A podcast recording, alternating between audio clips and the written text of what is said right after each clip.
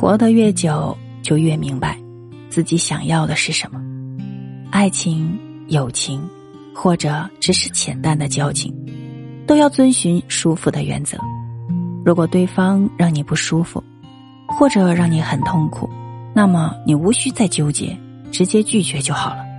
他都这样为难你了，你再为他伤心费神，简直就是浪费表情。不管面对什么人。